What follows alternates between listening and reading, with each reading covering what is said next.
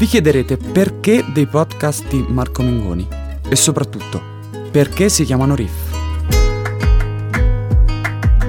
Tutto è nato perché stavo ascoltando un po' di musica e a un certo punto mi sono soffermato sul concetto di riff. Ho iniziato a pensare alla potenza del riff, quando funziona, quando è fatto bene. Di una canzone ti ricordi prima di tutto quello, a volte solo quello.